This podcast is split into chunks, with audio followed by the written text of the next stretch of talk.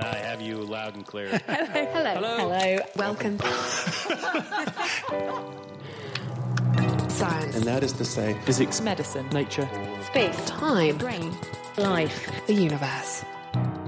Hello, naked listeners. Today we're celebrating our birthday. It's 15 years since the Naked Scientists were born, and so we're going behind the scenes of science and media to uncover how scientific discoveries are made. The three people who shared the Nobel Prize were James Watson, Francis Crick, and Maurice Wilkins. What goes on behind the scenes in our own newsroom? I like to get dinosaurs in there as often as possible and how the internet is changing everything, and not necessarily for the good. Is social media changing content in a way that's unhealthy for democracy? I'm Graihagh Jackson, and this is The Naked Scientist. The Naked Scientist podcast is powered by ukfast.co.uk.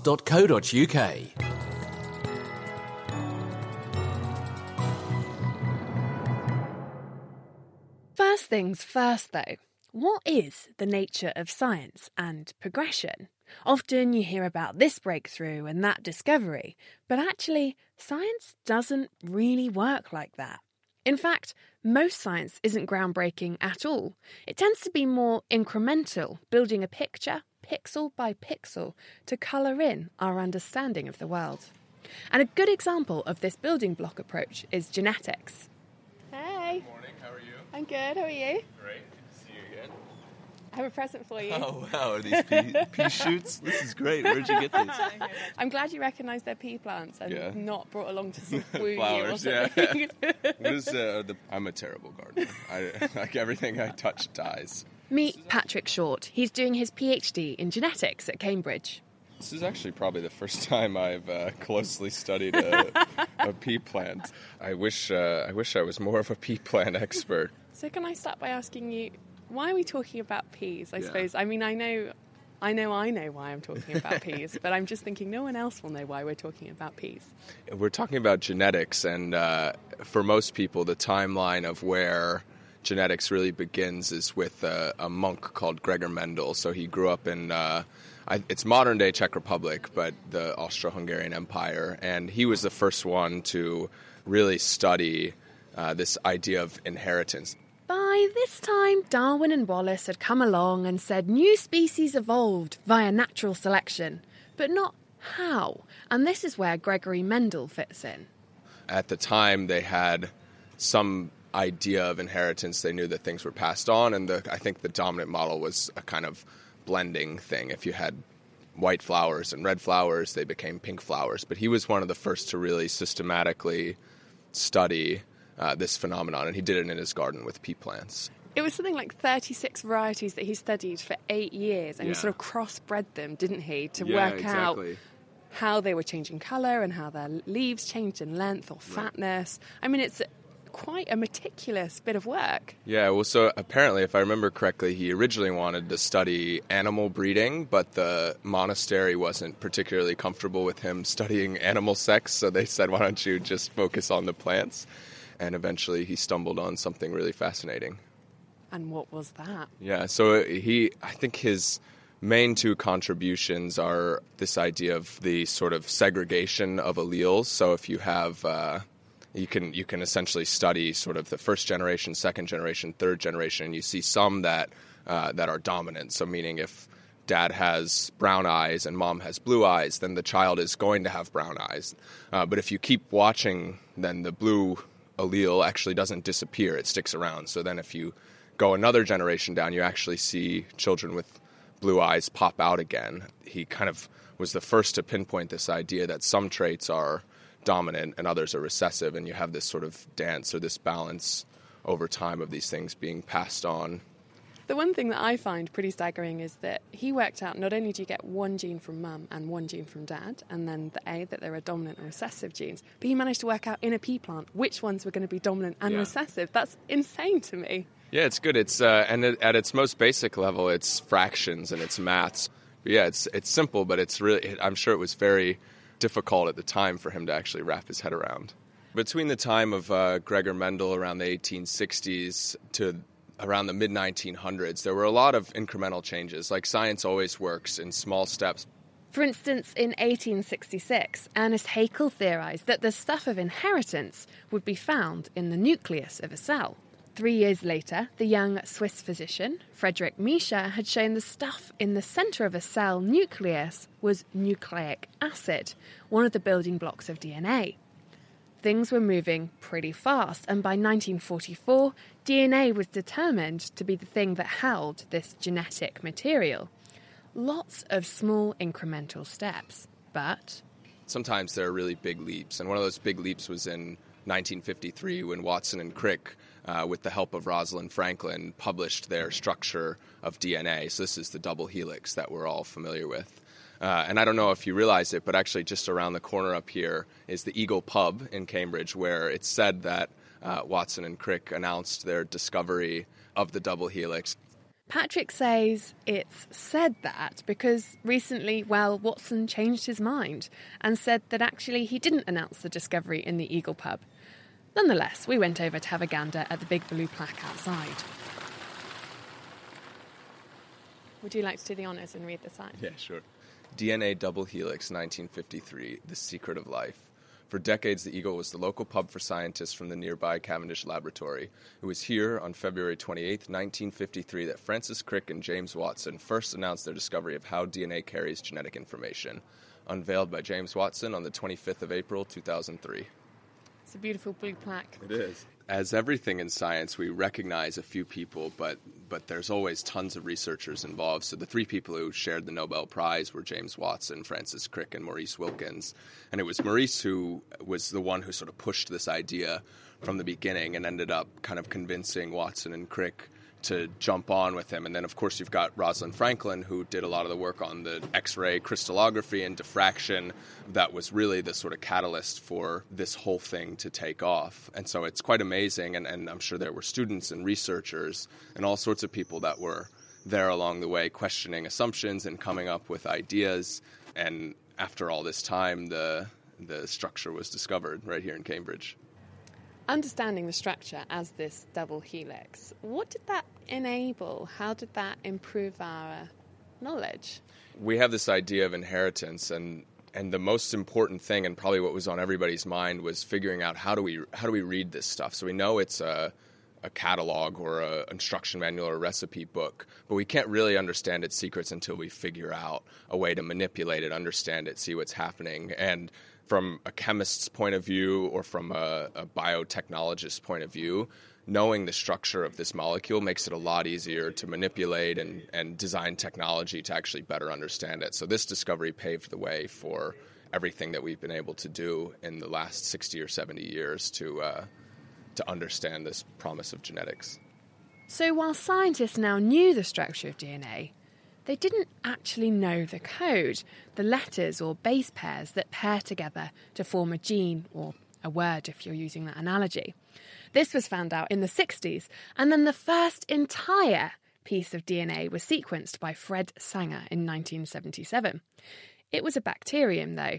So, naturally, human DNA was next on the agenda, but not for another 25 years or so. Platform 8 for the 1451. A train ride later, and Patrick and I found ourselves in that promised land. All right, so we're at the Sanger Institute, which is in Hinxton, just outside of Cambridge. Uh, so you may be familiar with the Human Genome Project. This is a big uh, international effort to sequence the human genome. And incrementally, we figured out more and more high throughput ways to actually take this molecule and convert it to some sort of digital information that then we could analyze. So Fred Sanger uh, worked with a funding body in the US, the National Institute of Health, as well as the Wellcome Trust, and they opened the Sanger Institute where they did, I think, actually more than a third of the total sequencing of the project worldwide. Mm-hmm. And when you say sequencing, what do you mean? If we think about the genome as a recipe book, so Watson and Crick in some ways kind of showed us what this recipe book looked like. And sequencing is what allows us to read the letters. So at the point of sequencing, you still don't know what it means. You just have a string of information. Uh, and then the next job, once you've actually got the technology to sequence the first person, then you start to understand what are the patterns in the data. Uh, what do these letters mean? How does that information get transferred is, is sort of the next step, but you have to be able to read it first. And that is where this happened. Yes, that's right. Since then, the Institute's been involved in a Thousand Genomes project, as well as a project that's going on right now to sequence 100,000 people here in the UK. So it keeps scaling, uh, and it's always been sort of at the forefront of this genetic technology. I've mentioned about 10 findings in over 150 years. Literally a whistle stop tour, I can assure you. On Wikipedia, it lists 72 distinct events under the History of Genetics page. I imagine there are many, many more incremental findings that were published as papers in journals that contributed to our understanding of genetics today and tomorrow. That's the big picture, though, so let's zoom in a little. What do scientists actually do from day to day? Say hello to Professor Stephen Curry, biologist at Imperial College and a blogger for The Guardian. He'll be sharing with us the ins and outs of his day.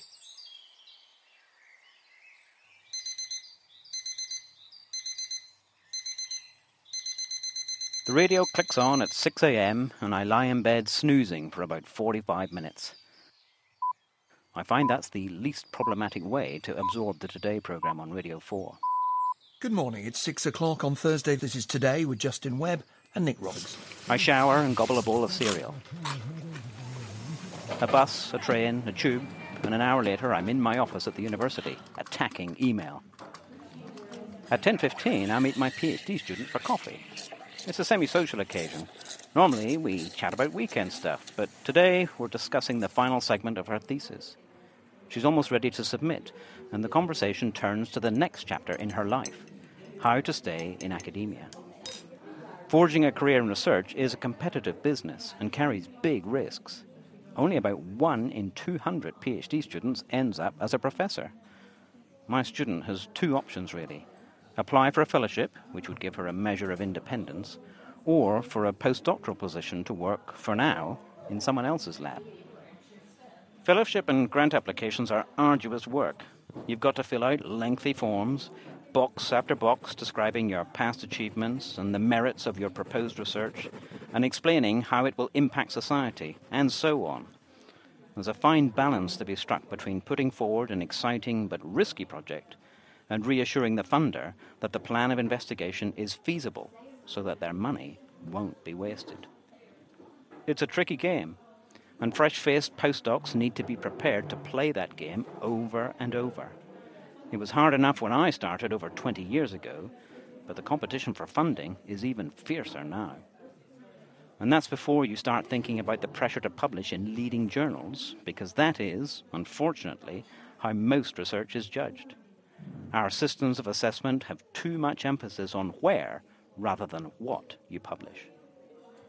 This pressure puts young scientists like my PhD student on a treadmill almost from day one. A former postdoc of mine once described academic culture as a pissing contest. I wonder whether my student will be able to sustain her evident enjoyment in research. I don't have a solution for her just now, but I suspect that people like me, the old guard, have to do more to ensure young scientists get the recognition they deserve.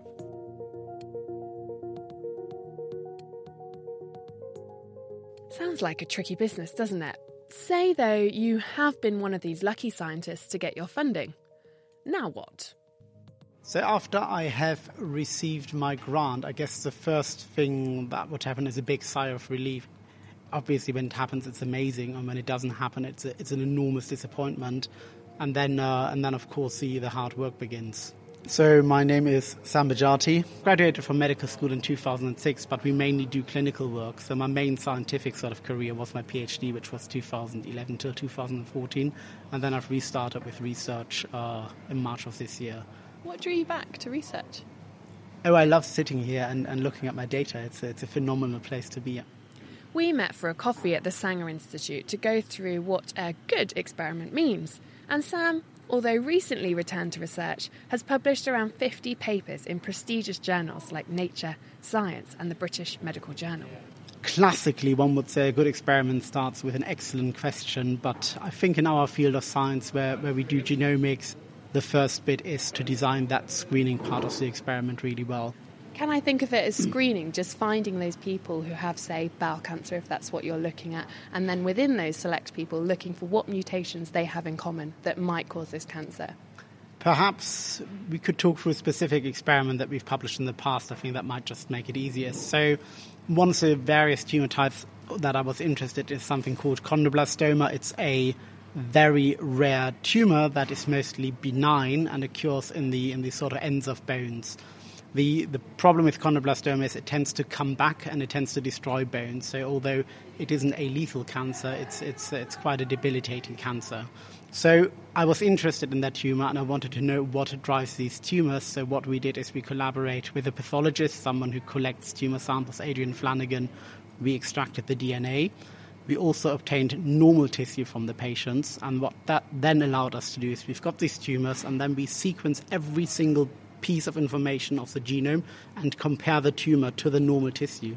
And the difference between tumor and normal tissue, that makes the cancer. Does it make sense?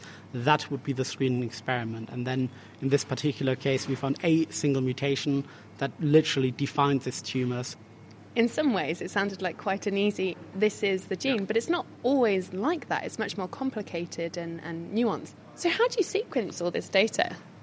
So, we extract DNA, and that goes onto these sequences, and they read in every single base of the human genome, so all 3 billion bases, but not only once, but several times over. So they generate all these data, and that, that's a real challenge in, in, in our experiments because you're overwhelmed with data. So if you think, what, 60, so 150 billion pieces of information that you need to process, obviously you can't do that on your computer. You need enormous storage space and you need enormously powerful computers to be able to process it. Sam took me over to where these enormous computers are kept, and to be honest, I didn't really know what to say about it. Fortunately, Sam had a few reflections of his own. That looks, it looks cool. It, look, it does look cool. It does look cool. Out of a spaceship. so we are standing in front of the data center. So we are looking through a window, and behind that window are a lot of wires, a lot of black boxes, and quite a lot of sort of green and red lights. It looks like a series of almost like computer hard drives stacked on top of each other with a, lots of wires and lots of lights. It looks very complicated, and it's row after row after row yeah. of these things. How many of your tumor sequences would this hold, or is that even unfathomable in terms of mathematics off the top of your head? I have absolutely no idea how big this computer farm is now because it constantly grows. The thing is, you've got millions of bits of data, and so finding something that's statistically relevant is. Like finding a needle in the haystack, in a way. And that's why you need the statistical analysis. That's why we do need the statistical analyses, indeed. Because mainly what you get when you do these experiments, you mainly end up with noise. So the, the, the main art is in getting rid of the noise and finding the truth. And finding the truth involves a lot of very intricate sort of review of raw data, but also doing further validation experiments to show that what you think you found is actually true. So you've got your results, and then I guess the next bit is to write up those results, to have a discussion and compare it with other bits of the literature. Who does what? If there are multiple authors on a paper, do you fight over the last word, or do you like hash things out together, or do you give each other segments? How does that process come together? So I think different labs do things in very different ways, and, and our lab has a particular style whereby one person writes a draft, and that then is a basis for further discussion. And then it does come down to battling sort of every word and, and expression. I mean, we've got, I don't know, the people that I've written with, some have a very sort of bloomy, sort of fruity style of writing, others are very matter of fact. And it has to be absolutely consistent with the truth. So whatever we say, we've got this sort of um, rule in our heads, heads. We have to be able to stand up in a court of law and defend every single sentence, every single word, an expression that we used in our paper. How long does that take? I imagine it, it takes some time to, if you're fighting over every last word. It depends. So I, I, would say, I mean, the quickest paper I have written was perhaps about four weeks, and the longest paper is the paper I'm currently hacking away at, and I've been hacking away at it for about five months. How does that make you feel? Uh, I just want to get rid of it. I mean, you, get to a point where you don't care anymore whether it gets published or not because you just want to, to get it out of your life. okay. And I suppose the next step is what? Sending it, selecting a few journals perhaps and sending it off to them? We think about the journal first. I mean, you, you, you think about who, who your target audience is and, and what the sort of journal is you think you may want to target. And then you also have a realistic sort of review of your data and say, you know, is it important enough or of enough impact to go into this or that journal. This is The Naked Scientist with me, Graihagh Jackson, and today a journey into science. How do we get from a theory to a discovery? And then, how does it reach your ears? Hello, I'm going to meet someone at AAAS. Right, okay, who's it meeting? Keith Smith. Next, though, you and I are heading into the world of publishing and peer review, where a paper like Sam's would be put to the test by someone like Keith Smith. I'm one of the research editors for Science Magazine. Science Magazine is one of the biggest and most prestigious scientific journals in the world, and we publish both news and research from all areas of science, looking for really the top quality, big breakthrough stuff. Uh, so the magazine has around a million readers. Impressive stuff. No pressure then for people like you. Yes, that's part of the, the fun of the job. The other part of Keith's job is to oversee something called the peer review process. Peer review is the kind of quality control around scientific papers. It's a method of ensuring that what is reported in the scientific literature passes the kind of basic requirements of the way that it's reported, that it fits all the standards of publication that ensure that what they've done is a good piece of work. And that's what the peer review process is supposed to ensure by having other researchers in the field check that they've followed the standards. Talk me through what happens. A manuscript lands on your desk. What's your first port of call? Whenever we get a new manuscript, I do uh, an initial assessment just to make sure that this is a suitable topic for our journal, that it's not obviously wrong or, or crazy or whatever, and, and every journal does get those submissions. But then we will send it out to referees for peer review and ask them to comment on the manuscript. And guess who receives these manuscripts for comment? Stephen Curry, of course. Caffeinated and back in my office, I gossip for 10 minutes with a colleague before making a start on reading a manuscript that I've been asked to review by an academic journal.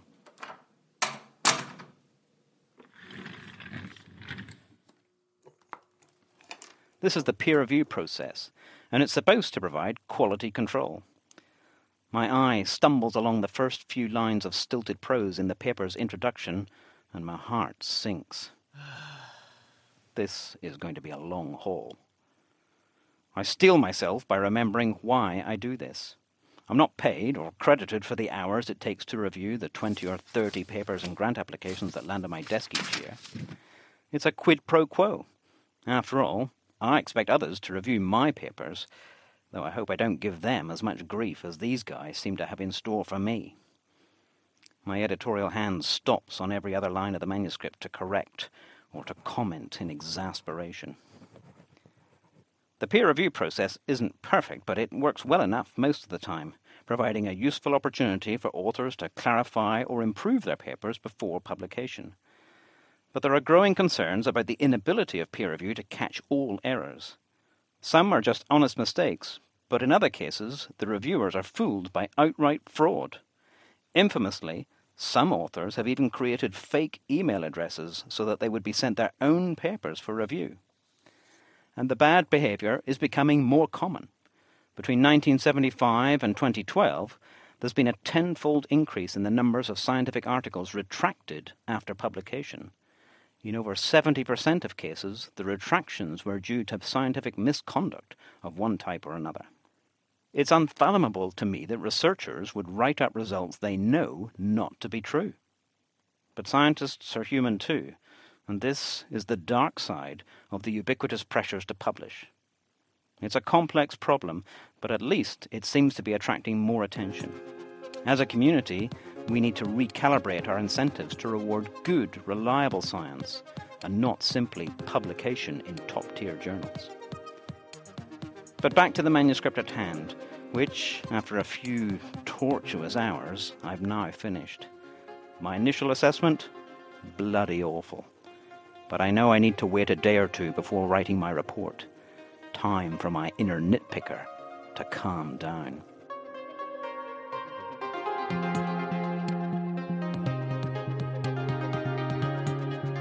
Well, the reviewers' reports will always be read by the editor uh, before being sent to the authors. Keith Smith again from the journal Science. There are various reasons why we need to do that. We need to check that there aren't personal attacks or, or, or inappropriate things in there, for example.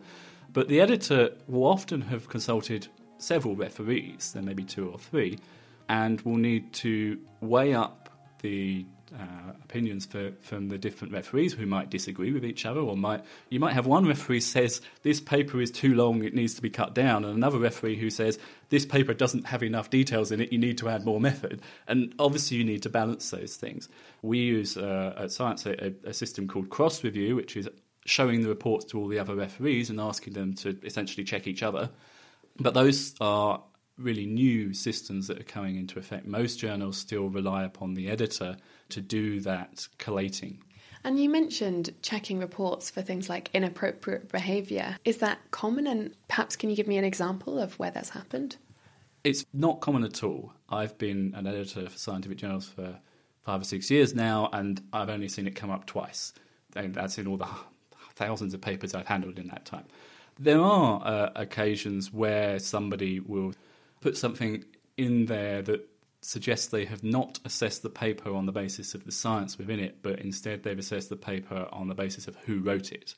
There was a, an example in, in the media a few months ago of a referee's report which was sent to a group of female authors, which said in it, I suggest that you add a, a man to your author list in order to balance this paper out. And that was clearly not acceptable again. And how, in that case, it got past the editor. And to be fair, the editor resigned. But that's the sort of thing that we are checking for on a very, very basic level. But I'm pleased to say it is very, very rare. And if we do see anything like that, we immediately discard the report and get a different referee to look at it.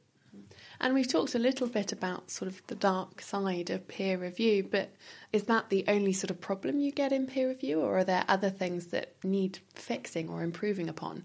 So, peer review is something that everybody agrees is not perfect. There is a, lot of debate as to what exactly can be done to improve it, but some of the things that we need to watch out for are referees who have a conflict of interest, for example. If if I've asked a referee to ass- assess a paper and it turns out that they're working on a very similar piece of research themselves and they have it in process at another journal at the same time, they're trying to get their paper out first, then they might be tempted to deliberately slow the process down, and that is a real danger. We do ask referees to declare any possible conflicts of interest, um, but not everybody does it. Sometimes you do find out, uh, but often only too late. Although not perfect, peer review is in place for a reason. It does provide a level of quality control. But what could be done to improve it? Keith suggested more transparency, in particular, making raw data available, so referees can also check that too. But my favourite solution involves an award. After all, everyone likes a certificate, hey? There has to be an incentive to referees to ensure that they are doing a good job and that they're doing it in a timely fashion. At the moment, if a referee is late with their report, the worst that happens to them is they get an annoyed email from the editor because the only person who knows who they are is the editor, and they don't suffer any damage to their reputation, for example, uh, if they become known as being a slow referee. Now, I don't think we should be punishing referees in any way. They do this work for free and it's a community service. But perhaps we could be rewarding referees who do a good job. We could be, for example, at the end of the year on the journal website, we could be saying, We especially thank these 20 referees who did a very good job for us this year. And that would encourage people to make sure they're doing a, a good refereeing job and that they're reviewing papers in a way that they would want their own papers to be refereed at other journals. You know what? I think Keith's onto something there.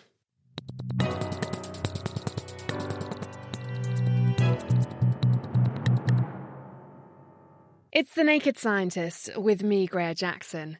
Today, we're voyaging into the wonderful world of science. So far, we've heard about how science works, but not how it works its way into your ears.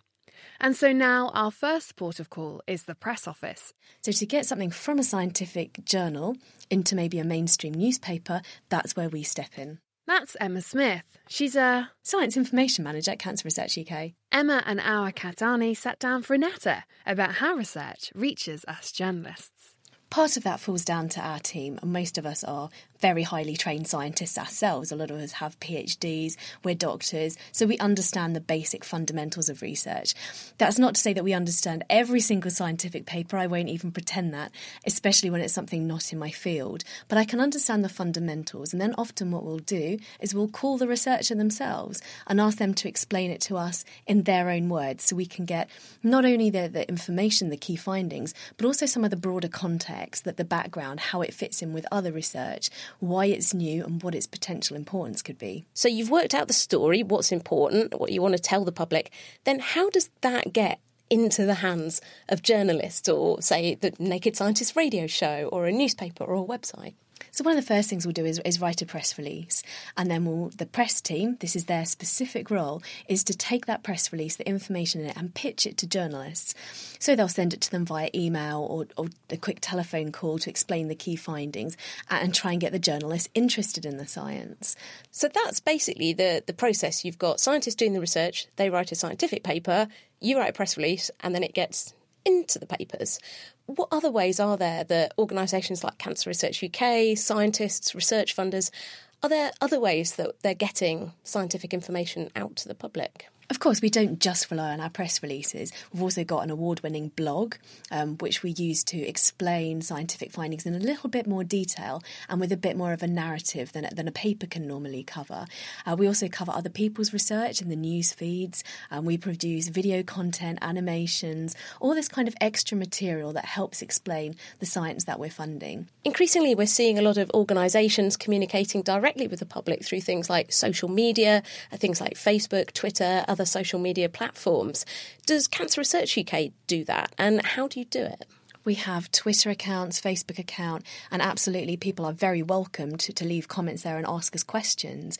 I actually think it, it has made a huge difference because not only can people ask us things and get a quick reply, but also other people who might be interested can see that question and see the answer. Whereas before it was much more of a closed system. So somebody, if they wanted to ask us a question, would have to write a letter, put it in the post, wait weeks for a reply, and then nobody else would see it. So I think this brings about a whole new level of transparency and communications with our supporters, which I think is a great thing. Do you think people would be surprised to know how much you do work with journalists to get good stories out? It's really important that we have very good relationships with journalists and also that they trust us. That that trusting relationship is absolutely vital in the work we do. It can sometimes mean the difference between a journalist publishing or pulling a story. And very often they will use Cancer Research UK as that balancing voice, the voice of expertise, to to give a balanced argument and, and to bring you know some fact and some truth into maybe an otherwise slightly over exaggerated piece. And come on, what's what's the worst story you've seen? What's the one that made you absolutely slam your head in the desk and go, "Really? They're saying this?" There have been so many. That's that's a hard call. I think one of my favourites was going to the toilet in the night gives you cancer. And it was actually it was interesting research about circadian rhythms and disrupting sleep patterns and what effect that has, you know, on your hormones and chemicals that your body produce. Somehow it got turned into giving you cancer, which is always one of my favourites. Well, I'm very glad to know that spending a penny in the night won't give me cancer. Now then, Emma would probably upload her press releases to her website or ping around an email to various outlets. And that's where us producers come in. Hi, I'm Georgia. I'm one of the producers here at The Naked Scientists. There's three of us producers. There's Georgia, me, and also Connie. I've been here, oh, just over a year. Week in, week out, we three are the minions behind the scenes that pull the programme together. From coming up with a theme for a show, to finding and booking guests, and also going out and recording reports. But we also set up the news interviews for Chris and Kat. Not to be dramatic or anything, but we have three short days to organise anywhere up to six top notch interviews. And so, come Monday morning, the clock is already ticking. Okay, so we get in on a Monday and we tend to look at two main websites which give us all the embargoed news. So we kind of get a sneak peek, so we're there when the news breaks. There'll be some papers, especially on Nature, which don't have press releases, but mostly we're looking at the press releases uh, to give you that first kind of eye into the story because a paper title doesn't always give you that much of an idea of what you're looking for. A circular inclusion with inhomogeneous non slip imperfect interface in harmonic materials. Hmm.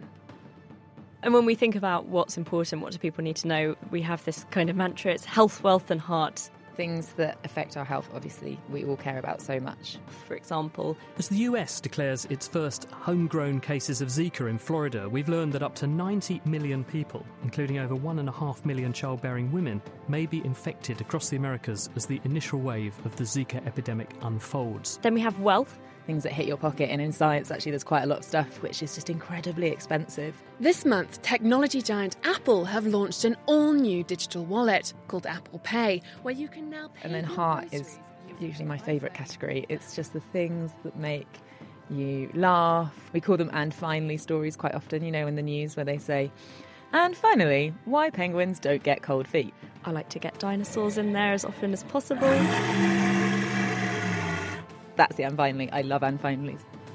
Right, are you guys ready for a news meeting? We might pitch three or four ideas each. Because there's a lot of good science, and if we went through all of it, it takes forever. What's next? The producer for that week picks the ones for us to go forward with. We all go away and we've got our stories that we need to look up. And so we need to contact the scientists and make a research call. Hear it straight from their mouths. Hi, is that Professor Stephen Curry? Yeah, good. How are you? Find out a bit more about it and set up interviews with them. I, I worked out the other day I'd probably interviewed about three and a half, four thousand people since I started doing these programs. And we get um, about a 20 minute interview with them, and um, this is then cut down to about four or five minutes, um, which is often the hardest thing. What do you choose to go in the program? Hopefully, by Thursday morning, we have all of our interviews and then once we've done that, we write up a cue, which is something that introduces the interview. Connie Orbach spoke with University of Cape Town researcher Claire Spottiswoode, who's been out to Mozambique to study the phenomenon. We send in the audio for the managing editor to decide the running order for the programme. Okay, I'm Chris Smith, and I have the dubious pleasure of running The Naked Scientist and being the person who set it up in the first place. In order to choose an order for the stories in the news, we have to be thinking about several things. Foremost is what's our lead story? Because the first thing people want to hear is the thing that's going to grab their attention. It's going to make a big difference to their life or the lives of many other people around the world, or it's going to change the way that we view the world as a human race. So, if you take Ebola as a good example, this has been around for 40 or 50 years since it was first discovered. People had largely dismissed this as a tropical disease and not really of much importance apart from to those people who, a handful of them each year, were catching it. Suddenly, it begins to spread. This week, the lowdown on Ebola. We talk to the people in Sierra Leone who are trying to fight the outbreak, a new vaccine trial that's just kicked off, and we hear how it's not just humans that are affected by Ebola, but our closest primate cousins too.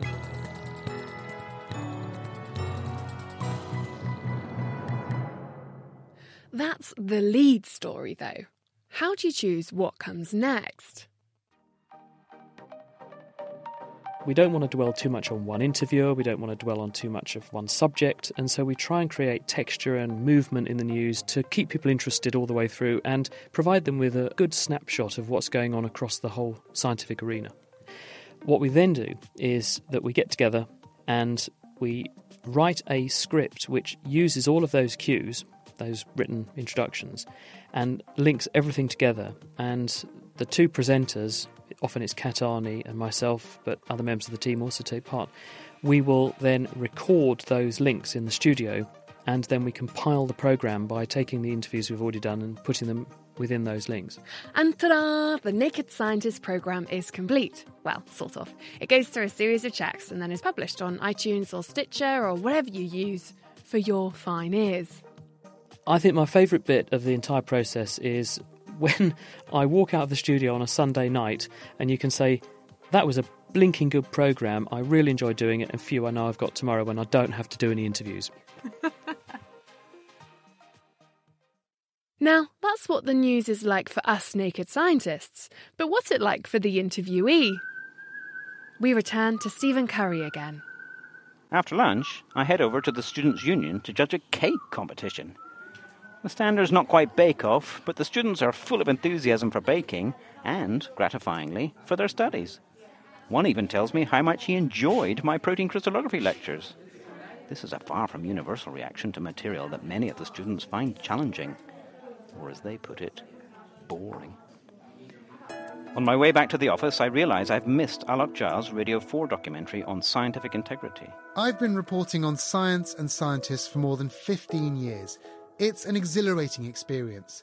Whether watching. I was keen to hear it because I'd been interviewed for the program back in January by Alok and his producer, Faisal Farouk. I went to visit Professor Stephen Curry at Imperial College London to find out what it's like on the front line of biology. Stephen, how are you? Hi, Alok. It's good to see you again. Okay, well, my lab is mostly a structural biology lab, so we're interested in the structures of um, various different protein molecules. And the particular area we work in is in RNA viruses, so things like norovirus, the winter vomiting bug, or foot and mouth disease virus, which are actually, these viruses are related to one another in genetic terms. We'd spent over an hour talking about how the pressures on researchers can sometimes pervert what is reported in the scientific literature. Philosophers of science would teach you that you know a hypothesis can only be falsified, and what scientists should set out to do is to falsify a hypothesis. Well, in reality, if you come up with a hypothesis, it's because some of your existing data has told you that that's probably a good idea, and you then do experiments to try and generate more data that will hopefully test and support the hypothesis. You know, if you thought of a brilliant idea, you want it to be true. So the reality of scientific thinking might not exactly comply with the philosophical ideals, and that can cause. It's a good documentary. Alok has dug deep into the topic by talking to a lot of interesting people, including a Dutch psychology researcher, Diederik Stapel, who'd been caught fabricating his data. My only beef with it is that much of what I had to say has ended up on the cutting room floor. I should have been pithier, I tell myself. But I'm not really put out. I'm happy to contribute to these sorts of programs. Most scientists rely on public funding of one form or another, and to me, that brings with it the responsibility to give a good account, in both senses of the word, of what we do with it. Some of my colleagues are more wary of talking to journalists, moaning privately of their tendency to sensationalize, but the only effective counter to that is talking to them. I've had my own run ins, to be sure. I've taken a number of journalists to task on my blog for over egging a story or for not taking enough trouble to get the facts straight. We've all seen the articles on miracle cures for cancer, or MS, or whatever. But it's not always the journalists to blame. A study from the British Medical Journal found that press releases in health related research were the primary source of inaccuracies. So universities and their scientists are sometimes guilty of overstating the significance of their work. We're back to the problem of needing to recalibrate our incentives to reward good, reliable science. That's not to say that we shouldn't shout about the really exciting stuff, the Higgs boson, or the development of genome editing, or in my case, work showing how norovirus replication gets kick-started in infected cells. But we also have to be honest about the fact that most scientific advances are relatively small. Even so, those smaller stories can be interesting, and they're worth telling, not least so that people can see that science is mostly a rather ordinary business. There can also be a way in to important debates that deserve to be aired in public, on the future of gene editing in humans, for example, or three parent babies, or artificial intelligence. Science needs debate and direction to help us think through the ethics and morality surrounding future research. I stare at the photo of my children on the desk, wondering what the world of science will be like when they reach my age. I pack my bag and try not to think about the train journey home, where I'll be stuffed in with other sweaty commuters on this muggy summer's day. I console myself. It's been a long day, and tomorrow will be different. And then I remember that tomorrow will be different. I've cleared the whole day for marking exams. Sounds like fun, doesn't it? Radio is one thing, though, but it's not the only thing. With the invention of the internet, smartphones, and social media, the landscape of news is drastically changing. And some are worried about what the implications of that may be. So, my name's Nick Newman. I'm a digital strategist and I'm a research associate at the Reuters Institute for the Study of Journalism at Oxford University you have quite an impressive CV because I was being nosy and having a look on your website. It reads Nick was a founding member of the BBC News website, leading international coverage as world editor. As head of product development for BBC News, he helped introduce innovations such as blogs and podcasting and on demand video. That's quite something. Yeah, no, well, the founding of BBC News Online was very exciting, but I did 15 years before that working in radio and television, and uh, yeah, was part of the team that helped set up the online website. Um, my main focus was international news, which I did for a number of years, and then went changed to, to looking at technology and working with software engineers and designers, uh, and did that for about sort of ten years. It's almost like two careers within the BBC. Yeah, quite all the things. So you must be well placed to tell me, well, what news was like 10 years ago or so, before we had the invention of mobile phones and really social media. Well, news has been uh, right at the sort of centre of the digital storm, and things were very different 10 or 15 years ago. There were a relatively small number of gatekeepers, and most people access news through those gatekeepers, so newspapers and television. And what's happened with digital is there's been this explosion in media, but there's also been a convergence. So it's very hard to tell now what a, what a newspaper is. So pretty much everything has changed, and, and the driver behind that has been the internet. I wonder if we can take some of these emerging trends one by one, if you like. So obviously, mobile has been a, a big one. How has that changed how we are accessing news and also our behaviour, I suppose, of how we look at news? what's happened with mobile is that it's changed the time at which people access news. They can access it any time through the day.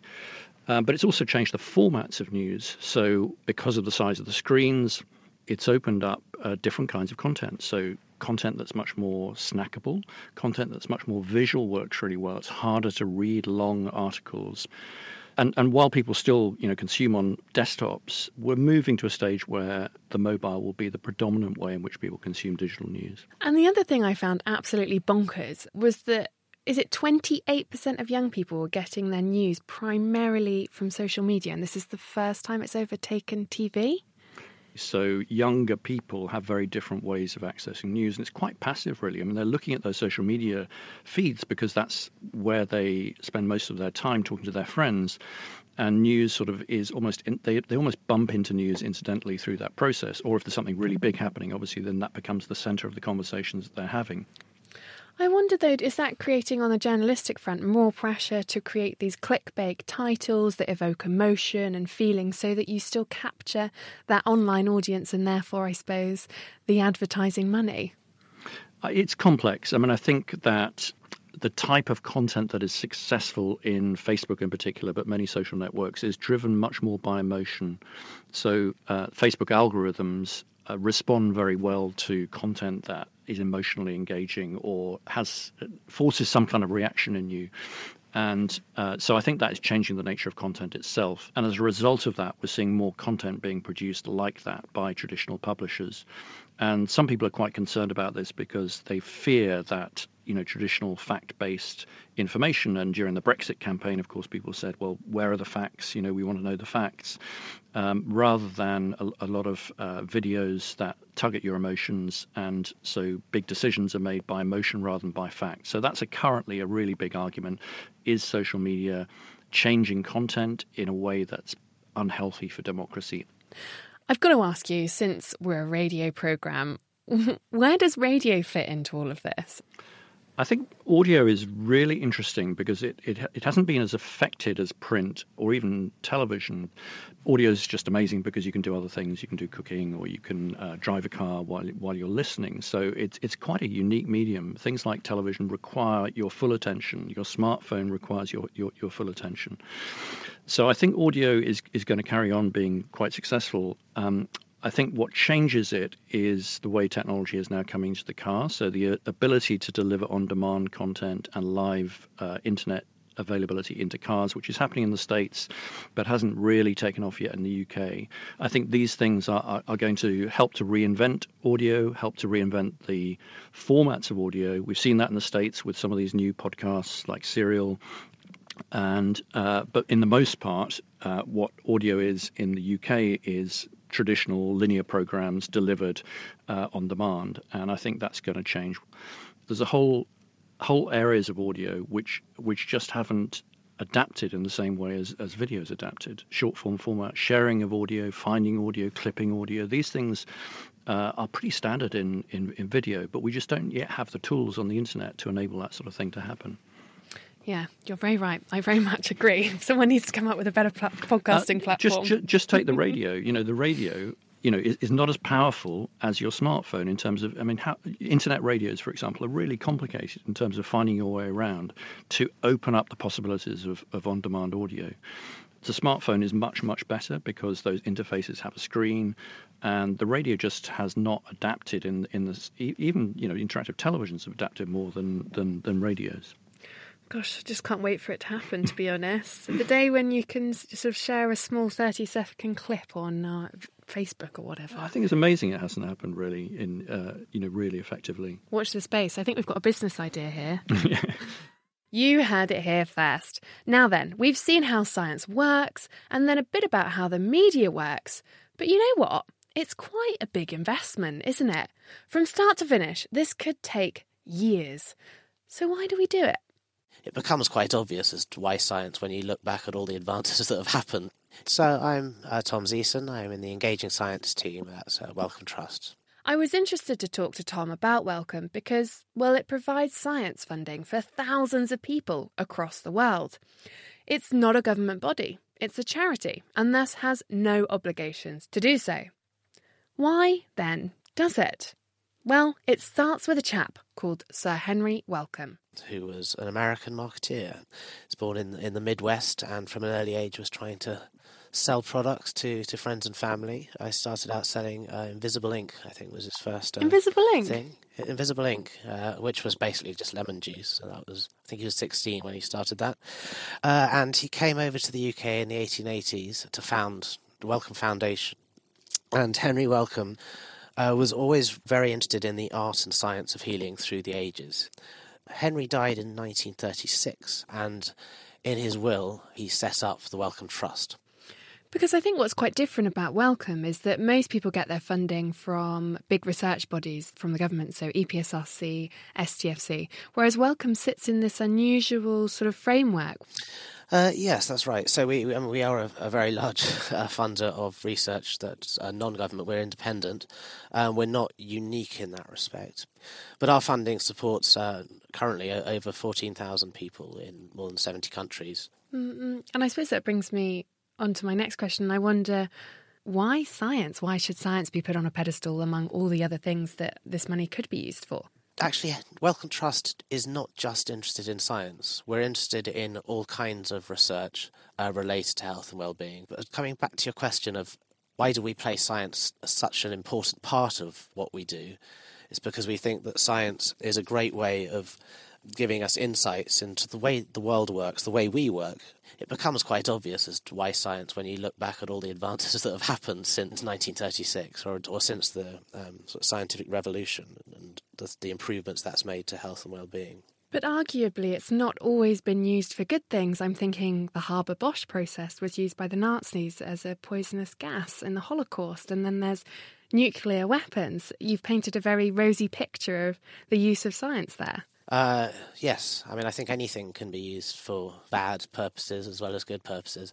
That's not really a problem with science, that's a problem with uh, humanity. And I don't think science is a, a force for, for good or evil. It's, it's a way of understanding the world, understanding what potential there is there. But hopefully, the majority of uses for it are beneficial. And I mean, I suppose the other side of this is that science has enabled populations to grow, it's enabled us to develop cars, which then produce lots of greenhouse gases. And I read this great quote that man has survived millennia without science, but may not survive a mere two centuries of science with all these problems in some ways we're creating um, for ourselves, if that makes sense. Uh, it, it does make sense. I, I think it's a very pessimistic uh, view of the world. But there's no question that there are problems related to scientific developments. Uh, there are more people around. They're living longer and using more resources. Um, they're also happier, healthier, uh, and able to sort of in, enjoy lives that wouldn't have been possible prior to science.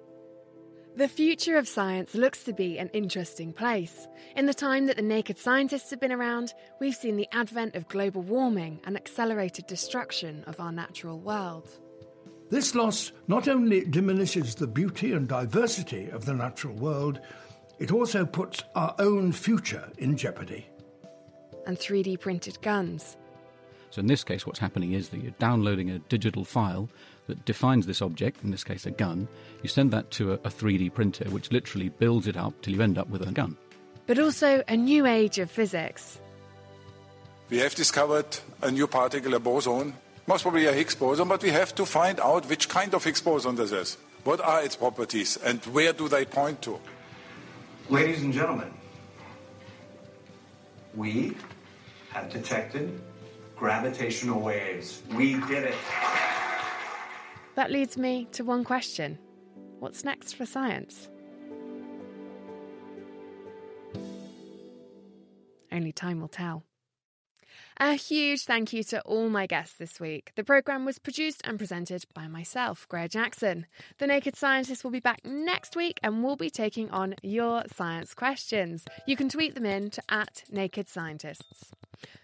The programme comes to you from Cambridge University and is supported by the STFC, the EPSRC, and Rolls Royce. Thank you very much for listening. Until next time, goodbye from me and the rest of the Naked Scientist team.